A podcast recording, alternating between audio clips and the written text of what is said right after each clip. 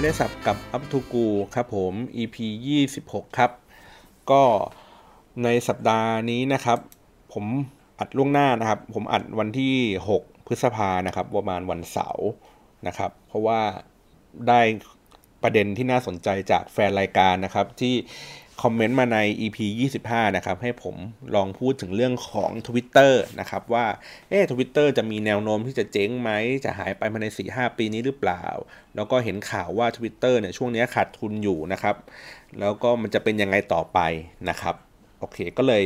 มาหาข้อมูลเรื่อง Twitter แบบลึกๆนะครับในแบบที่คุณนั้นอาจจะยังไม่มีเวลามานั่งหาเดี๋ยวผมหาให้ฟังนะครับ โอเค เกินกันคร่าวๆก่อนสำหรับ สำหรับคนที่อาจจะยังเล่นไม่ได้เล่นทวิตเตอร์หรือว่าเล่นแล้วยังไม่เข้าใจและยังไม่อินนะครับ ก็อาจจะปูพื้นฐานกันนิดนึง ก็คือ Twitter ก็คงเป็นโซเชียลมีเดียแบบหนึ่งนะครับ แต่ว่าเป็นในลักษณะของ micro microblog นะครับ microblogging service ก็คือว่ามันจะเขียนข้อความเนี่ยได้ 140 ตัวอักษรเท่านั้นนะครับ มันถูกล็อกเอาไว้ ถ้านึกภาพแบบง่ายๆ คือว่าเหมือนเราอัปเดต status บน Facebook นะครับ ที่ใส่ได้แต่ที่ใส่ได้ทั้ง text แล้วก็รูปนะครับถ้าเป็นเมื่อก่อนก็คือว่าเขาจะคิดตัว URL ที่เป็นรูปเนี่ยเวลาใส่รูปใส่คลิปวิดีโออะไรต่างๆ พวกนี้ครับมันจะขึ้นอยู่ใน 140 ตัวอักษรเพราะฉะนั้นเนี่ยเวลาใส่รูปหนึ่งทีเนี่ยมันก็เขียนทวิตได้สั้นลงนะครับแต่ว่าหลังๆเขาพัฒนาปรับปรุงจนกระทั่งว่าเป็น 140 ตัวอักษรแบบเพียวๆแล้วก็คือสามารถใส่รูป ได้ประมาณสัก4ี่ห้ารูปในครั้งเดียวกัน ใส่คลิปวิดีโอได้ใส่คลิปแอนิเมชันได้โดยที่ไม่เบียดเบียนไอ้ร้อยสี่สิบตัวอักษรนั้นนะครับแล้วก็สามารถที่จะใส่ mention ไปหาคนในทวิตเตอร์ต่างๆ ได้โดยที่ก็ไม่เบียดเบียนร้อยสี่สิบตัวอักษรนั้นเหมือนเมื่อก่อนนี้นะครับ ก็มีหลายๆ คนเคยพูดเหมือนกันว่า ใครไอ้พวกที่เล่น Facebook แล้วโพสต์ status เยอะๆเนี่ยมึงควรจะมาเล่นเฟซเออคนมึงควรจะมาเล่น Twitter นะ เพราะว่า Twitter เนี่ยเหมาะสำหรับการบ่นแบบถี่ถี่ถี่ถี่นะครับแต่ว่าใน Facebook เองอะ่ะบ่นทีทีแล้วมันดูหน้าเหมือนไส้แต่ว่าใน Twitter บ่นทีทีแล้วมันดูรู้สึกคนละอย่างกันอะ่ะมันอาจจะดูสนุกกว่า หรือว่ามันเป็นอาจจะเป็นคาแรคเตอร์ในการแบบสำหรับการบ่นโดยเฉพาะอะไรอย่างนี้นะครับ ก็ถ้าในประเทศไทยนะครับ ผมเอาข้อมูล มาจากในเว็บนะครับ บอกว่าประเทศไทยเขาบอกว่ามีการคาดการณ์นะครับว่าในปีประมาณ 2017เนี่ยแหละ มี active user นะครับที่เป็น Twitter เองเนี่ยในประเทศไทยประมาณสัก 3.7 ล้าน active user นะครับ แต่ว่าใน user จริง ๆ ในประเทศไทยอาจจะมีสักประมาณ 7 5 ล้านถึง 7 ล้านนะครับอันนี้ก็คือคนที่ใช้งานกันอยู่บ่อยๆนะฮะ ส่วนในตัวของที่เป็นจำนวนทวิตที่ผมเคยเล่าให้ฟังใน EP ก่อนหน้านู้นนะครับว่าโดยเฉลี่ยแล้วประเทศไทยเนี่ยมีการทวิต โดยเฉลี่ยต่อวันนะครับประมาณสัก8ถึง10ล้านทวิตนะครับถ้าเกิดช่วงเวลาไหนที่มีเหตุการณ์สำคัญ อย่างเช่นช่วงสวรรคต หรือว่าช่วงที่เป็นเอ่อมิสยูนิเวิร์สนะครับมันเคยวิ่งไปถึงประมาณสัก 22 ล้าน 24 ล้านทวิตต่อวันนะครับก็แสดงว่าคือถ้าเราลองตีภาพง่ายๆนะว่า active user มันมีอยู่ 3 ล้าน 3 ล้าน7ถูกไหมครับสามล้านห้าสามล้านเจ็ดอะไรอย่างนี้ แล้วก็เรามีทวิต กันอยู่ประมาณสัก 10 ล้านทวิตต่อวันโดยเฉลี่ยเนาะงั้นแสดงว่าวันหนึ่งอะ user ก็ใช้งานประมาณสัก 3 ครั้งนะฮะในการทวิตข้อความอันนี้คิดแบบหยาบๆเลยนะ เราก็รู้สึกว่า เอ๊ะมันก็มันก็ดีเนาะมันก็ดู active ดีนะครับแต่สำหรับอันนี้คือในมุมมองของของเขาเรียกไง user ครับ แต่ว่าในมุมมองของหลายๆ คนอาจจะไม่ได้คิดอย่างนี้เหมือนเหมือนกันนะครับ ทีนี้ผม มาในให้ดูในภาพใหญ่ขึ้นนะครับ ก็คือตัวที่เป็นของอันนี้เป็น report ของตัว Twitter เองนะครับ ที่เขาให้กับพวกผู้ถือหุ้นนะครับ อันนี้ผมก็ไปโหลดมา ก็บอกว่าในปัจจุบันเนี่ย Q1 ปี 2017เนี่ยครับ มีผู้ใช้งานโดยรวมในในในในในระดับโลกนะครับ ที่เป็น active user อยู่มาสัก 260 ล้าน นะครับก็เพิ่มเพิ่มขึ้นจากปีที่แล้วมาสัก6%นะครับแล้วก็ในอเมริกาเองมี active user อยู่ประมาณ 70 ล้าน ของไทยก็มีอยู่ประมาณ3ล้าน7ใช่ป่ะฮานุก็มีอยู่ 70 ล้านก็โอ้ก็ก็ห่างกันพอสมควรนะครับ แล้วก็จำนวนการใช้งานที่เป็น active user นะครับในในแต่ละวันเองเนี่ยเขาก็มีอัตราที่เติบโตสูงขึ้นเรื่อยๆนะครับก็คือว่าคือกลายเป็นว่าจำนวนของยูเซอร์ที่ที่โตขึ้นอาจจะไม่ได้โตเยอะ ไม่ได้โตเยอะเปรี้ยงปร้างระดับแบบ Facebook อะไรแบบนี้นะฮะแต่ว่าใน Twitter เองอะ่ะมันมีความน่าสนใจก็คือว่า user ที่เข้ามามีความ active มากขึ้นนะครับคือเหมือนอาจจะแบบทวิตอะไรอย่างนี้เพิ่มมากขึ้นนะฮะทุกอย่างก็ดูดีหมายถึงว่าในตัวที่เป็นแบบ user ดู active มากขึ้นเนาะแต่ว่ารายได้เขาลดลงครับรายได้เขาเเทียบกับ Q1 ในปีปี 2017 กับ 2016 เนี่ยครับ มันมันลดลงก็คือว่าตัว advertiser advertising ไม่ผิดนะครับ พวกโฆษณาอะไรเงี้ยมันลดลงนะครับ เหมือนนักการตลาดอาจจะแบบมองว่า เอ๊ะมันค่อนข้างที่จะยากเลยแบบนี้ไปนะครับแม้กระทั่งตัวที่มันเป็น global เอง ตัวที่มันเป็น international เองอะไรเงี้ยฮะก็มีสัดส่วนที่ไม่ได้เพิ่มขึ้นเยอะแยะอะไรมากมายนะครับ ก็จะดูทรงๆ นะครับ อันนี้คือผมเปิดดูในตัวที่เป็นของอย่างที่บอกก็คือเป็นเอกสารผู้ถือหุ้นของ Twitter นะครับก็ทีนี้เรามาดูตัวหุ้นกันบ้างดีกว่า ตัวราคาหุ้นของ Twitter เองนะครับ เพราะว่าเรื่องพวกนี้มันมันมันมันเป็นเขาเรียกไงนะ เหตุปัจจัยที่จะบอกได้ว่า เฮ้ย ดูจะมีอนาคตหรือ จะดูย่ำแย่นะครับ ช่วงปี 2013 เนี่ยช่วงที่เขาเปิดให้มีการซื้อขายหุ้นกันเนี่ยครับหุ้นมันเคยไปได้สูงสุดนะครับ อยู่ที่ราวๆสัก 60-70 เหรียญสหรัฐนะครับ แล้วก็ 2014ก็เหลือมูลค่าก็ลดลงมาครึ่งหนึ่งนะครับ ก็เหลือมา35นะครับ2015 ก็คือ 23นะครับ2016 ก็ประมาณ16 นะครับ ปัจจุบันนี้เนี่ยหุ้นของ Twitter เนี่ยอยู่ประมาณสัก 18 นะครับอ่า18.69 นะครับ อันนี้ข้อมูลจาก NASDAQ เลย โอ้โห เป็นไง สัปดาห์นี้เทปนี้ EP นี้โอ้โห ข้อมูลเราแน่นมากเหมือนนักลงทุนเลยนะครับ หุ้นค่อยๆร่วงลงมาเรื่อยๆนะครับของของทวิตเตอร์นะครับ แล้วก็พอดีผมทีเนี้ยก็เลยก็เลยรู้สึกว่าถ้าเกิดเราดูแต่จากตัวเลขอะไรเงี้ยดูแนวโน้มจำนวน user ก็ดูไม่ค่อยโตขึ้นเท่าไหร่นัก ถูกไหมฮะ เมื่อเทียบกับ แพลตฟอร์มอื่น ๆ หรืออะไรแบบนี้นะครับเราก็เลยดูรู้สึกว่า เอ๊ะมันดู มันดูจะหงอยหงอยยังไงไม่รู้ชอบกลนะครับ แล้วก็มีข่าวอีกว่ามูลค่าของเว่ยปัวนะครับที่เป็น Twitter จีนเนี่ยไอ้เว่ยปัวเนี่ยจริง ๆ มันเป็นเหมือน Twitter บวกบวกกับ Facebook นะครับ เห็นเขาพูดกันนะ แต่พอผม เข้าไปดูจริง ๆ แล้วอะมันก็คือเป็นไมโครบล็อกครับ ที่มีการแบ่งแบ่งกรุ๊ปปิ้งได้ได้ค่อนข้างน่าสนใจเนาะก็อย่างที่บอกว่ามันจะมีดารา มีเรื่องของสมมติดารา ศิลปินข่าวเรื่องกีฬาเรื่อง breaking news อะไรอย่างเงี้ยเรื่องเทคโนโลยีต่างๆ ก็คือเป็นหัวข้อที่เวลาเราเข้าไปปุ๊บเราสามารถที่จะเข้าไปดูตามหัวข้อที่เราสนใจแล้วเราก็จะเห็น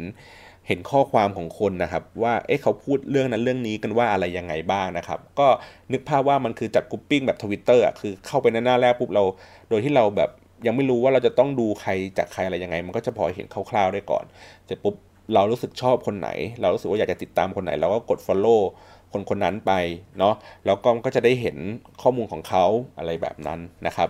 แต่ว่าลองนึกภาพว่าใน Twitter ในวันแรกๆที่เราเข้ามาเล่นเนี่ยครับคือมันก็จะมีหน้าหนึ่ง ก่อนที่จะหน้าที่จะเข้าไปถึงหน้าปกติของ Twitter ก็จะบอกว่ามันจะซักเจสมาว่า เออคุณเอ่อคุณจะ follow ใครบ้างเราเราเราคัดกรองมาแล้วเรียบร้อยอะไรแบบนี้นะครับ แล้วก็จะมันก็จะเป็นปัญหาของคนที่เล่น Twitter ใหม่ๆ คือเราไม่รู้ว่าเราจะต้องตามใครมันถึงจะครบ แม้กระทั่งคนที่เล่นกันมาสักพักใหญ่ ๆ แล้วอะไรเงี้ยเขาก็จะรู้สึกว่า เออแล้วเขาจะต้องตามใครบ้าง ตามจำนวนมากน้อยแค่ไหนที่เขารู้สึกว่า เออ มันได้ทันต่อเหตุการณ์ทันต่อเรื่องราว ต่างๆ ที่กำลังเกิดขึ้นที่กำลังพูดถึงอยู่ในโซเชียลมีเดียต่างๆ อะไรแบบนี้นะครับ ก็เวยปัวมันอาจจะทำการบ้านได้ดีกว่าในการจัด grouping อย่างที่ผมบอกนะครับ แต่ Twitter เองอะในในในคอนเซปต์ของเขาเองอะเขามีความเก่งความฉลาดอะไรบางสิ่งบางอย่างเดี๋ยวผมค่อยเล่าให้ฟังแล้วกันนะโอเคเมื่อกี้ผมเล่ามาถึงเวยปัวค่อนข้างไกลเลยก็คือจะบอกว่ามูลค่าของเวยปัวเองเนี่ยครับตอนนี้มันมีมูลค่าที่แซงหน้า ต้นแบบอย่าง Twitter ไปแล้วนะครับ ก็คือว่ามูลค่าของบริษัทเองเนี่ยมีมูลค่ากิจการเนี่ยแพงกว่า Twitter ไปแล้วเพราะอย่างที่บอกคือ Twitter หุ้นมันตกลงเรื่อยๆอะไรเงี้ยครับทีเนี้ยผมก็เลยไปดูต่อว่าเอ๊ะแล้วเวยปัวเนี่ยที่ที่เขาบอกว่าอะมันมีเอ่อที่มันจะแซงหน้าตัวที่เป็น Twitter อะไรอย่างนี้นะครับ เจ้าของของเวยปัวเองเนี่ยก็คืออตอนนี้เป็นพวกกลุ่มทุนก็คือกลุ่มอาลีบาบานะฮะก็ เป็นกลุ่มทุนที่ใหญ่ที่สุดของเหวยปัวนะครับ ประมาณสัก 30 กว่าเปอร์เซ็นต์เนาะก็ถ้ามันมันเติบโตกันขนาดนี้อะไรเงี้ยผมผมเคยคิดอยู่เล่นๆนี่ผมผมก็ตอบในในคอมเมนต์อันนั้นไปแหละครับว่า มันก็มีวันหนึ่งเหมือนกันที่อาจจะมีโอกาสที่เวยปัวกอาจจะกลับเข้ามา takeover Twitter ด้วยความที่เขาต้องการอยากจะเป็นเขาเรียกว่าไงนะคนที่เก่งทางด้านนี้อะไรเงี้ยครับแต่ว่าในความรู้สึกผมเองนะ ผมว่ากลุ่มทุนจีนอะไม่ไม่สนใจในการมาซื้อทวิตเตอร์อะไรอย่างนี้เท่าไหร่นะครับ เพราะว่ากลุ่มทุนจีนเขาจะเก่งในเรื่องของอีคอมเมิร์ซมากกว่า มันสร้างรายได้สร้างมูลค่ามากกว่า แต่ว่าเรื่องของแพลตฟอร์มเรื่องของโซเชียลมีเดียอะไรเงี้ยเขาไม่ค่อยสนใจเรื่องพวกนี้ครับเขาก็เลยไม่ค่อยลงทุนกับไอ้เรื่องพวกนี้เท่าไหร่นะครับ ซึ่งมันก็จะแตกต่างจากกลุ่มทุนที่เป็นฝั่งที่เป็นอเมริกาก็คือเขาก็ยังรู้สึกว่า อันนี้มันยังเป็นเรื่องที่น่าลงทุนเรื่องของแพลตฟอร์มเรื่องของเทคโนโลยีต่างๆนะครับอาจจะไม่ได้เก่งเรื่องการค้าขายอะไรอย่างนี้มากเหมือนแบบเหมือนฝั่งจีนนะครับโอเค เจอหน้าแล้วก็คือว่า Twitter เองนะครับอย่างที่บอกว่าหุ้นมันตกลงเรื่อยๆถูกไหมตอนนี้ก็คือมีผู้ถือหุ้นนะครับก็จะเป็นพวกสถาบันอะไรอย่างเงี้ยก็ถือกันอยู่ประมาณสักเกือบครึ่งหนึ่งนะครับแล้วก็จำนวนคนคนที่ที่เป็นรายบุคคลในการถือหุ้นนะก็จะเป็น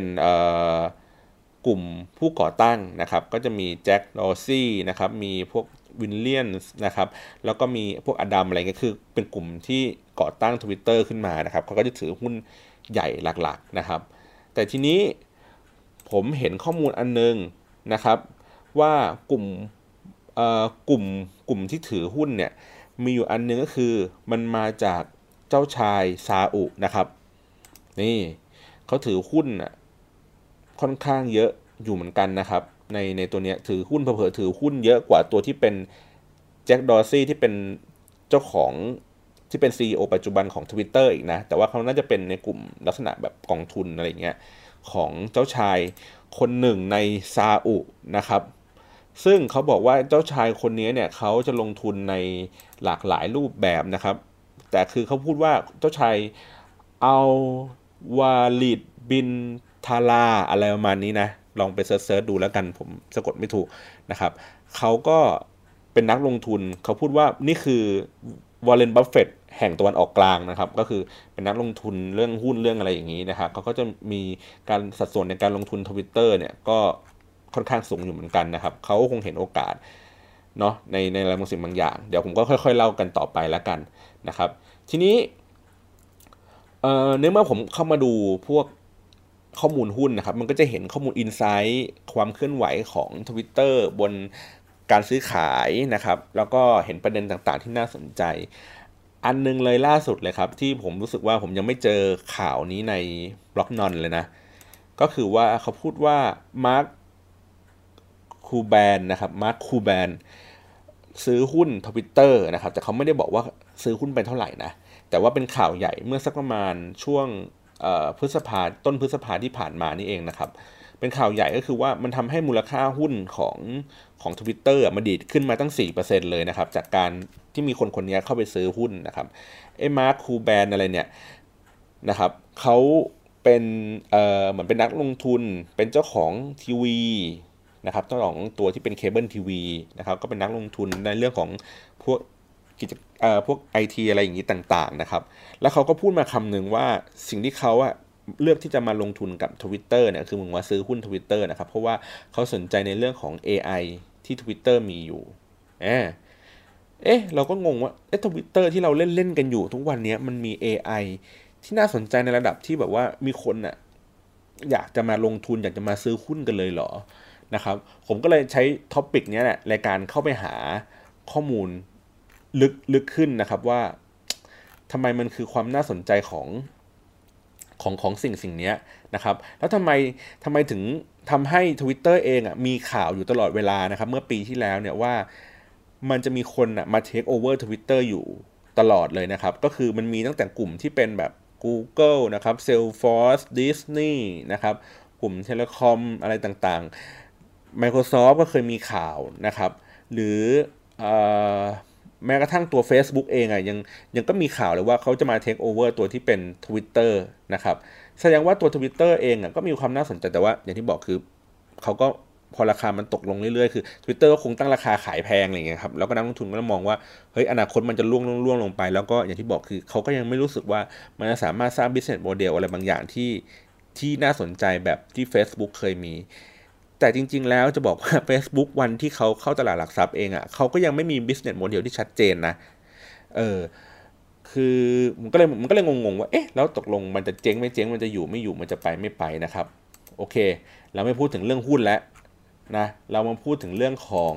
เทคโนโลยีที่อยู่ภายใต้ Twitter กันดีกว่าว่าอะไรคือความน่าสนใจที่จะทำให้ให้นักลงทุนเขายัง ซื้อหุ้นนี้อยู่นะครับ แล้วก็อาจจะเป็นในเชิงของ User เองที่รู้สึกว่ามันยังน่าจะมีอนาคตอยู่ไหมนะครับ มีข่าวหนึ่งครับของ Twitter เมื่อสักประมาณกลางปีที่แล้วนะครับ Twitter ได้ทำการซื้อสตาร์ทอัพอันหนึ่งนะครับ ชื่อว่า Magic Pony นะครับ เป็นสตาร์ทอัพอยู่ที่อังกฤษนะฮะ ซื้อตัวนี้ไปเนื่องจากว่า บริษัทเนี้ยเขาทำเรื่องของพวก Machine Learning นะครับหรือว่าพวก AI ต่างๆเนี่ยได้ดีนะครับ แล้วก็ Twitter ก็เลยซื้อมา ซึ่งมันส่งผลในปัจจุบันนี้ก็คือว่าเราจะเห็นข่าวว่า Twitter เองอะมีการปรับอัลกอริทึมบางอย่างนะครับ ที่ทำให้การเรียงการเรียงเเขาเรียกว่าอะไรนะ เรียงข้อความในไทม์ไลน์ครับของ Twitter เองอะไม่ได้ถูกเรียงตามเวลาที่มันถูกโพสต์ เหมือนเดิมแล้ว มันจะเรียงตามความน่าสนใจของเนื้อหาของคอนเทนต์นะครับของอะไรต่างๆเนี่ยคือมันก็จะสลับกันก็คือว่ามันก็ยังเรียงเรียงตามเวลาที่คนทวิตอยู่นะ แต่ว่าไอสิ่งที่มันถูกแทรกครับหรือว่าตัวที่มันเป็นการ recommend ของ Twitter เองเนี่ยมันฉลาดขึ้น ซึ่งมันก็ฉลาดขึ้นจริงๆนะในความรู้สึกผมก็คือ เวลาผมเล่นอย่างเงี้ยครับผมเล่นทวิตเตอร์อย่างเงี้ยมันจะขุดเอาทวิตที่ ตอนนั้นผมไม่ได้ดูอะผมไม่ได้อยู่หน้าจอมือถือ ผมอาจจะทำอะไรสักอย่างหนึ่งอยู่ แล้วก็กลับมาโชว์ในในในเวลาที่ผมกำลังเล่นทวิตเตอร์อยู่ ผมเห็นได้ก็คือว่า เอ้ย มัน มันถูกทวิตไปเมื่อ 3 ชั่วโมงที่แล้ว 4 ชั่วโมงที่แล้วอะไรเงี้ย เรายังไม่เคยผ่านตากับข้อความนี้ เฮ้ย แต่ว่ามันขึ้นมาว่ะ มันขึ้นมาให้เราเห็นแล้ว มันรู้ได้ยังไงว่าว่าเราชอบ คือ คือ มันก็จะขึ้นมาแต่แบบสิ่งที่มันแบบ เฮ้ย มันเป็นเรื่องที่ที่ที่เราน่าจะสนใจนะ มันไม่ใช่เป็นเรื่องที่แบบว่าใครพูดคุยเล่นๆอะไรอย่างงี้กันสักอย่างหนึ่งอันนี้ผมสังเกตนะว่ามันมันมีความฉลาดใน ระดับหนึ่งแล้วก็ตัวที่เป็นเหมือนถ้าถ้าตั้งแต่แรกเลยคือ ตอนที่มันซักเจตว่าคุณควรจะต้องติดตามใครบ้างอะไรเงี้ยผมว่ามันก็มีความฉลาดอยู่ในระดับหนึ่งนะว่ามันจะกรองให้คนมาว่าเออ นี่คือคนที่คุณควรจะต้องตามนะ คนคนนี้จะเป็นใครอะไรยังไงอะไรเงี้ยผมเคยเจอตอนที่ผมเปิด Twitter account ใหม่สำหรับทำงานหรืออะไรแบบนี้ครับ แล้วมันตอนที่มัน suggest ขึ้นมาเนี่ยคือคือรู้สึกว่าเฮ้ยมันมันตรงกับสิ่งที่ ที่ไอ้ทวิตนั้นอะมันกำลังจะสื่อเออผมก็เลยรู้สึกประหลาดใจว่า เอ๊ะทำไมมันมันรู้ได้ยังไง มันมีความฉลาดอะไรมากขนาดนั้นเลยเหรอนะครับ แล้วก็ตัวที่เป็นเอ่อมันก็จะมีข่าวว่าในใน Twitter เองอะ่ะเปิด API สร้างอัลกอริทึมอะไรบางอย่าง ให้ให้ดูน่าสนใจตลอดเวลานะครับ อันนี้คือข่าวเมื่อสักประมาณธันวาที่ผ่านมานะครับก็พูดว่ารอยเตอร์เองเนี่ยคือสร้างอัลกอริทึมของตัวเองเพื่อดูใน Twitter ว่า เอ๊ะ คนกำลังพูดถึงเรื่องอะไรที่มันจะสามารถจับประเด็นนั้นมาทำเป็น breaking news ได้นะครับ ก็คือว่าแสดงว่าเขามองว่า Twitter เป็นเป็น big data ที่สำคัญ แล้วเขาก็จะมีตัวเครื่องมือเนี่ยไปจับ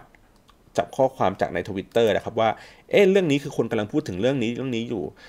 อยู่ๆมันเช่นสมมติว่าเขาบอกว่ามันสมมติมีเหตุการณ์ระเบิดขึ้นเกิดขึ้น เขาก็ใช้คำว่าระเบิดเนี่ย อยู่ในอัลกอริทึมนั้น ถ้าสมมติว่ามีการพูดคำว่าระเบิดพร้อม ๆ กันในเวลาใกล้ ๆ กัน หรือว่า location คล้ายๆ กันอยู่ในทวิตเตอร์อย่างเงี้ยครับ ระบบตัวเนี้ยมันจะทำการจับแล้วก็ให้ความสนใจแล้วก็หยิบประเด็นนี้ขึ้นมาให้กลายเป็น breaking news ได้เลยทันทีโดยที่ไม่จำเป็นต้องคนคอยมานั่งมอนิเตอร์อยู่ตลอดเวลานะครับเอ๊ะก็เลยรู้สึกว่าเออมูลค่าของ Twitter เองอะ่ะมันไม่ได้ มันอาจจะไม่ได้สะท้อนจากตัวที่เป็นจำนวน user อย่างเดียวแล้วล่ะ มันมีอะไรที่มันซ่อนอยู่เยอะขึ้นไปกว่านั้นอีกนะครับ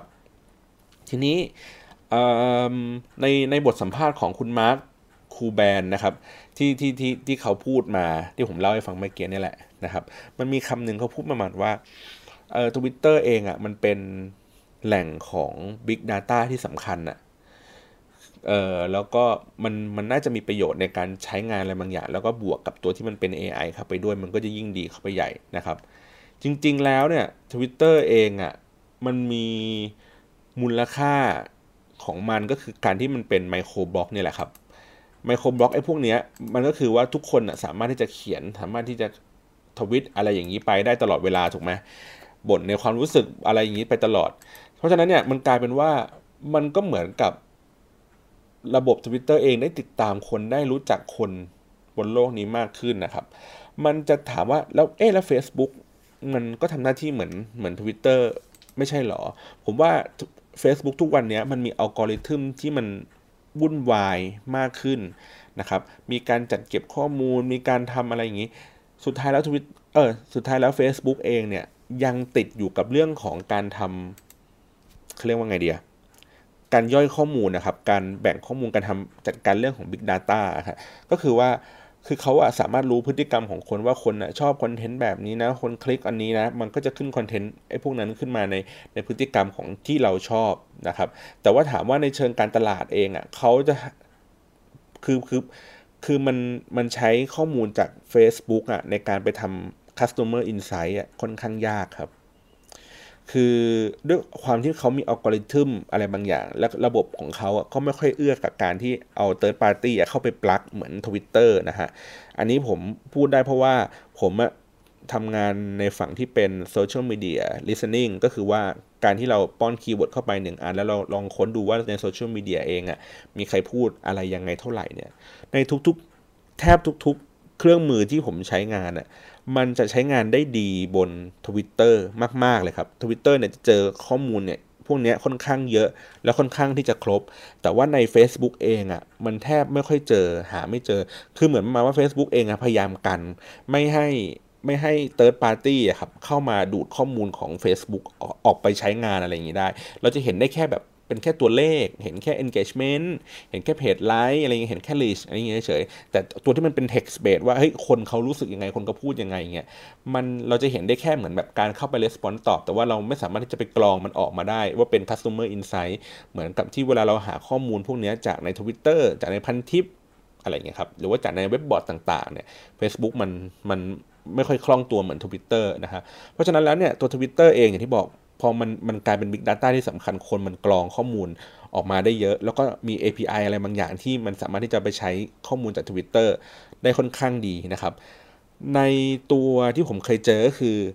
Twitter เองกลายเป็นเครื่องมือหนึ่งในการวัดผลอะไรบางสิ่งบางอย่างนะครับ อย่างเช่นตัวที่เป็น AC Nielsen ของที่อเมริกา เขาก็ใช้วิธีการวัดเรตติ้งทีวี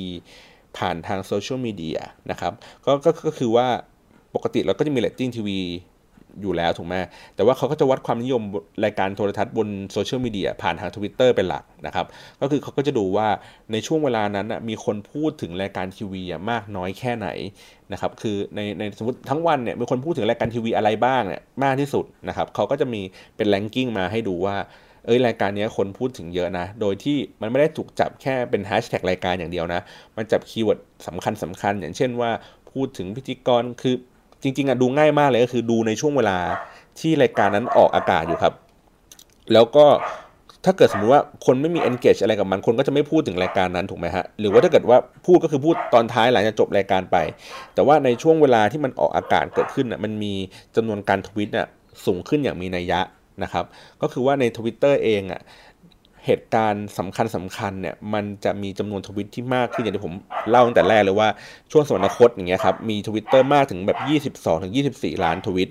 นะครับจากปกติที่มีแค่8ถึง10 ล้านทวิตอะไรเงี้ยแสดงว่าเหตุการณ์สำคัญมันส่งผลทำให้มีคนทวิตมากขึ้นเนาะเพราะฉะนั้นเนี่ยในการในที่อเมริกาคือทุกครั้งที่มีการแข่งขันกีฬาแบบแมตช์ใหญ่ๆ หรือแม้กระทั่งฟุตบอลโลก หรือว่าเกิดเหตุภัยพิบัติ อย่างเช่น แผ่นดินไหวที่ญี่ปุ่นอะไรเงี้ยครับจำนวนทวิตก็จะสูงขึ้นมากขึ้นเรื่อยๆ ตามจำนวนการการพูดถึงนะครับ แล้วก็เขาพอดกราฟได้สวยมากนะก็คือว่าเวลาเขาพูดถึงเขาก็จะพอดกราฟเป็นเหมือนเป็น voice นะครับเป็นคลื่นเสียงเงี้ยว่าเอ้ยในช่วงเวลาเนี้ยมันมันมีคนพูดเสียงดังนะ ในเวลานี้พูดเสียงเบานะนะครับ ก็ อย่างที่บอกคือว่าเนี่ย Big Data ของ Twitter เนี่ยคือคีย์สำคัญนะครับที่ทำให้ ที่ทำให้ Twitter เองเนี่ยยังมียังมีคุณค่ายังมีมูลค่าอยู่นะครับเพียงแต่ว่าในรูปแบบของการทำ business model ในการขายของอะไรเงี้ยมันค่อนข้างที่จะยากนะฮะแต่ว่าล่าสุดเนี่ยที่ผมเจอนะครับเดี๋ยวผมกำลังเข้าไปที่ตัวที่เป็น Twitter นะ ผมเห็นตัว Twitter ที่สามารถที่จะซื้อ ad ได้แล้วครับ เออ น่าสนใจอยู่นะ แล้วซื้อ ad เนี่ยจะจะบอกว่ามันซื้อ ad ได้เหมือน ที่ Facebook มีเลยครับเดี๋ยวผมกำลังเข้าไปที่หน้า ad Facebook เอ้ยผมผิดแอด Twitter นะครับ คือเราจะบอกว่าโอ้ยทวิตเตอร์เนี่ยมันซื้อ ad ยากนะครับ เราอาจจะเคยเห็นแค่ promote tweet หมายถึงว่าในไทม์ไลน์ของเราเนี่ย เราอาจจะไม่ได้ตามคนคนนี้อยู่ แต่ว่ามันมีข้อความที่โผล่ขึ้นมาในหน้าไทม์ไลน์ของเราว่ามันเป็น promote tweet นะครับ หลังๆเนี่ยผมจะเริ่มเจอบ่อยแล้วละก็คือว่าเมื่อก่อนผมเคยเจอเอ่อคานอเขาเคยซื้ออะไรอย่างนี้นะครับ แต่ว่าแต่ว่าเดี๋ยวนี้มันมันสามารถซื้อได้ง่ายแล้วก็คือว่าในใน account อย่างเป็น Personal เองอะสามารถที่จะเข้าไปซื้อแอดพวกนี้ได้เองเลยนะครับ ซึ่งมันก็เป็นข้อแตกต่างกับกับ Facebook นะ Facebook ก็คือลองนึกภาพว่าคนที่ติดตาม Twitter นะครับในในในเมืองไทยเองเนี่ยมันก็จะเป็นคนที่มี follower เยอะๆ ในเมืองไทยเนี่ยก็จะเป็นรายบุคคลนะครับ ของ Twitter นะก็จะเป็นนิชคุณเป็นสแตมเป็นอะไรอย่างงี้ถูกไหมเป็นเป็นเป็นรายบุคคลไป แต่ใน Facebook อะมันจะกลายเป็นไม่ใช่เป็นรายบุคคลอย่างเดียว มันเป็นกลุ่มคณะเป็นความชอบเป็นรสนิยมอะไรบางอย่าง ก็จะมีจำนวน follower เยอะๆ อย่างเช่นแบบเพจยูไลอะไรเงี้ยเพจจ่าเพจเจี๊ยบอะไรเงี้ยมันจะได้ไม่ได้เป็นตัวเป็นตนอะไรอย่างงี้มากนะแต่มันเหมือนเป็นกลุ่มเป็นก้อนเป็น community มากกว่าอย่างที่บอกว่ามันมัน positioning คนละอย่างกันนะครับ ปัญหาก็คือใน Twitter เอ้ยผมผิดใน Facebook เองอะ่ะ ผมเจอก็คือว่าคนที่มันมี follower เยอะๆ เป็นคนนะ คนที่มี follower เยอะๆ เขายังเป็นเพจบุคคลอยู่ก็คือเป็นเพจส่วนตัวของเขา มันมีปัญหาคือว่าเวลาสมมติโฆษณาเนี่ยอยากจะไปลง อยากให้คนคนนี้พูดโปรโมทอะไรบางอย่าง มันไม่สามารถบูตโพสต์ได้ครับ เพราะว่ามันเป็นเพจรายบุคคล คือเราก็ต้องไปหาคนที่มันเป็นเพจที่มันเป็นเพจจริงๆอะ่ะไม่ใช่เป็นเพจบุคคลอะ่ะเพื่อที่เราสามารถจะไปบูตโพสต์ ให้กับเขาได้เวลาเราให้เขาโปรโมทแล้วเราเอาตังค์จ่ายเพิ่มเพื่อให้โฆษณามันขึ้นนะครับ มันก็เลยมีความยาก มันก็เลยทำให้อุตสาหกรรมนี้มันกลายเป็นว่าเราก็เข้าไปที่เว็บ j l a b b i t เว็บเพจเนี่ยเพจจาเพจเจี๊ยบเพจนั่นนู้นนี้เพจคนอะไรเป็นแฟนหมีก็คือเพราะว่ามันสามารถที่จะบูตโพสต์ได้ด้วยนะครับ มันก็เลยกลายเป็นว่ามันไม่ได้เป็นสปอนเซอร์เป็นรายบุคคล เป็นสปอนเซอร์เป็นคาแรคเตอร์เป็นอะไรอย่างนี้ไป แต่ขณะที่ Twitter เองครับ มันสามารถซื้อโฆษณาเป็นแบบเป็นอย่างที่บอกคือเป็นรายบุคคลอะไรอย่างนี้ได้เลยนะครับ ตอนนี้ผมเปิดหน้าที่เป็นแอดของ Twitter นะครับ มันสามารถที่จะโปรโมทแบบเว็บไซต์คลิกได้เพื่อสร้างที่เป็น conversion แบบเดียวกับที่ Facebook ทำได้นะครับสามารถที่จะหาจำนวน follower ที่เพิ่มมากขึ้นได้ ก็คือสามารถ boost ถ้าเป็นใน Facebook ก็คือทำเพจไลค์นะครับ หรือว่าบูตให้เกิดตัวที่เป็น awareness ก็คือถ้าเป็น Facebook ก็คือซื้อ reach ซื้อ impression นะครับ หรือว่าตัว Tweet Engagement ก็กับ Facebook ก็คือถ้าเทียบกันทางนู้นก็คือเป็น Post Engagement Like Comment Share อะไรอย่างนี้นะครับ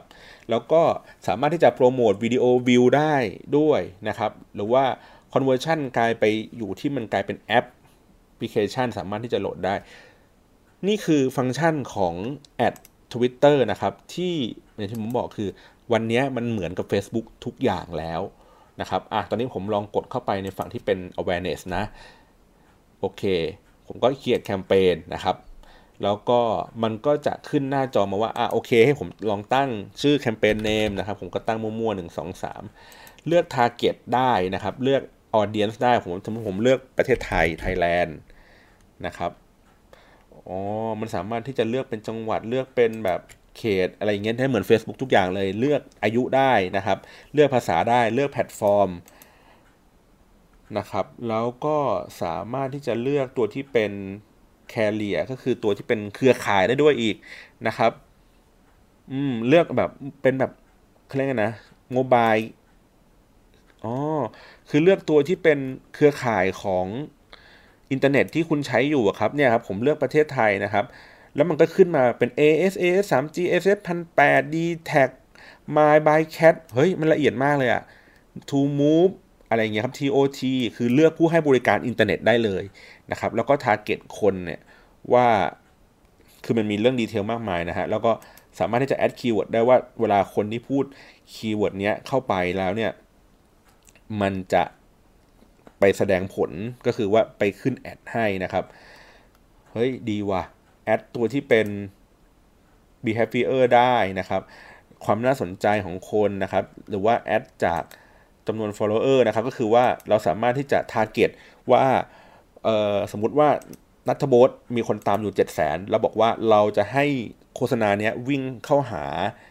คนที่ตามนัทโบสเจ็ดแสนนั้นอย่างเดียวก็ได้ เฮ้อ ก็เหมือนกับ ใน Facebook ที่เราสามารถที่จะระบุว่าเราจะทำการทำการเลือกว่าเฮ้ยเราจะ target กลุ่มแฟน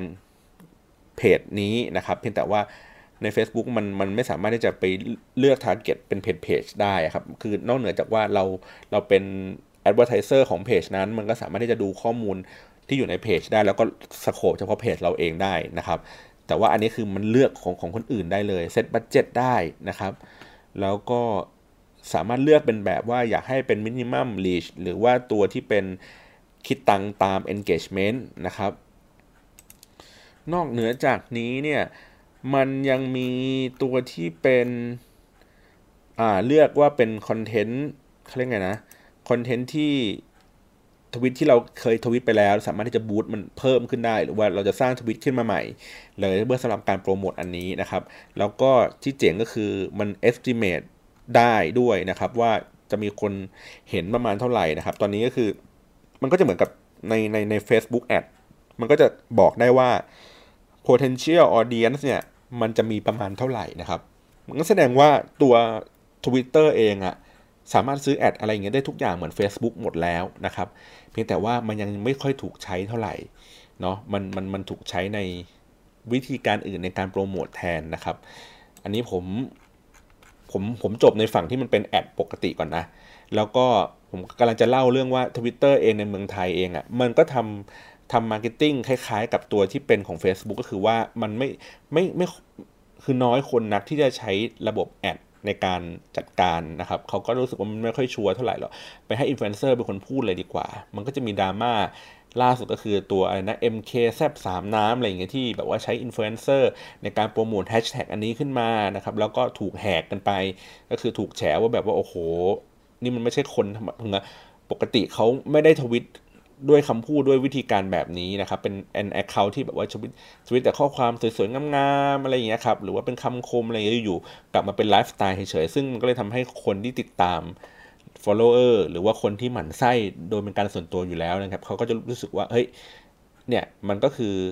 ถ้าไม่โปรโมทถ้าไม่มาอย่างเงี้ยก็ไม่พูดจริง ๆ อะไรอย่างงี้กันนะครับ เพราะฉะนั้นแล้วอะโดยสรุปทั้งหลายทั้งปวงก็คือว่า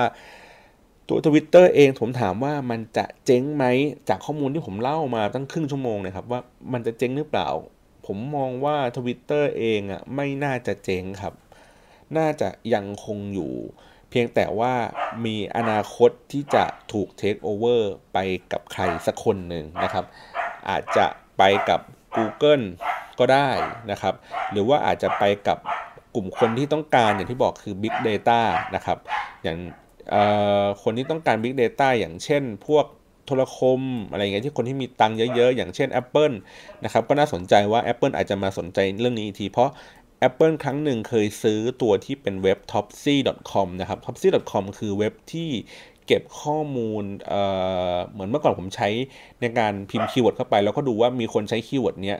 เยอะมากน้อยแค่ไหนในโซเชียลมีเดียนะครับ สามารถที่จะดูแฮชแท็กได้ว่าเออในแต่ละวันเนี่ยเป็นยังไงมีคนใช้ มีคนหาข้อมูลพวกนี้เยอะน้อยแค่ไหนนะครับ แล้วอยู่มาวันหนึ่งคือ ไม่มีปี่ไม่มีขลุ่ยเลยครับเอ่อ Apple ซื้อ topsy.com ไปเฉยเลย แล้วก็เขาก็พูดว่า Twitter เอ้ยผิด Apple น่ะซื้อ topsy.com ไปเพื่อเอาไปพัฒนาความสามารถของ AI ใน Siri ของตัวเอง ก็คือว่าเนื่องจากไอ้ topsy ก็คือป้อน keyword เข้าไปใช่ไหมครับ มันก็จะรู้ว่าคนพูดเยอะพูดน้อยแค่ไหน คือมันก็มีความสามารถในเรื่องของการเก็บข้อมูลพวกนี้ เพราะฉะนั้นแล้วเขาก็ไป ทำให้ตัว Siri เองอะเก็บข้อมูลในเรื่องของการที่คนอะใช้งานค้นหาอะไรพวกนี้ไป หรือแม้กระทั่งว่าเก็บข้อมูลจากในโซเชียลมีเดียเองเพื่อเป็นฐานข้อมูลของ Siri ว่าเฮ้ยคนกำลังพูดถึงเรื่องนี้กันอยู่เช่น สมมติผมพูดใน Siri ว่าเฮ้ยอัปเดตหน่อยซิว่าตอนนี้มีเรื่องอะไร มันก็สามารถที่จะ pick up สิ่งที่คนกำลังพูดถึงบนโซเชียลมีเดียเยอะๆนะขนาดนั้นนะเอามาเอามาแสดงผลได้นะครับ ผมก็เลยมองว่าแนวโน้มของ Twitter เองอาจจะไปอยู่กับใครสักคนหนึ่งซึ่ง เขาใช้ประโยชน์จาก Big Data ของ Twitter นี่แหละเอามาใช้งานนะครับ แล้วก็โดยเฉพาะอย่างยิ่งตัวที่เป็นพวกอย่างที่บอกคือพวกทำไมทำไมถึงมีข่าวว่าดิสนีย์ถึงอยากจะซื้อ Twitter ครับ เพราะว่า Twitter เองมีอิทธิพลสูงต่อวงการบันเทิงนะครับ ทั้งดาราเอง เรื่องของการพูดถึงรายการโทรทัศน์เองนะครับที่ผมเคยพูดไปหลาย ๆ ครั้ง พูดถึงในเรื่องของภาพยนตร์เรื่องของข่าวเรื่องอะไรอย่างเงี้ยนี่คือเป็นเรื่องที่แบบเป็นเหมือนแบบ ไลฟ์สไตล์คนมาก ๆ เลยอะ่ะ เพราะฉะนั้นแล้วเนี่ยมันก็มีความน่าสนใจในตัวของมันเองอยู่นะครับ แต่ถามว่า Twitter เองจะมีมูลค่าที่มากไปกว่านี้ได้ไหม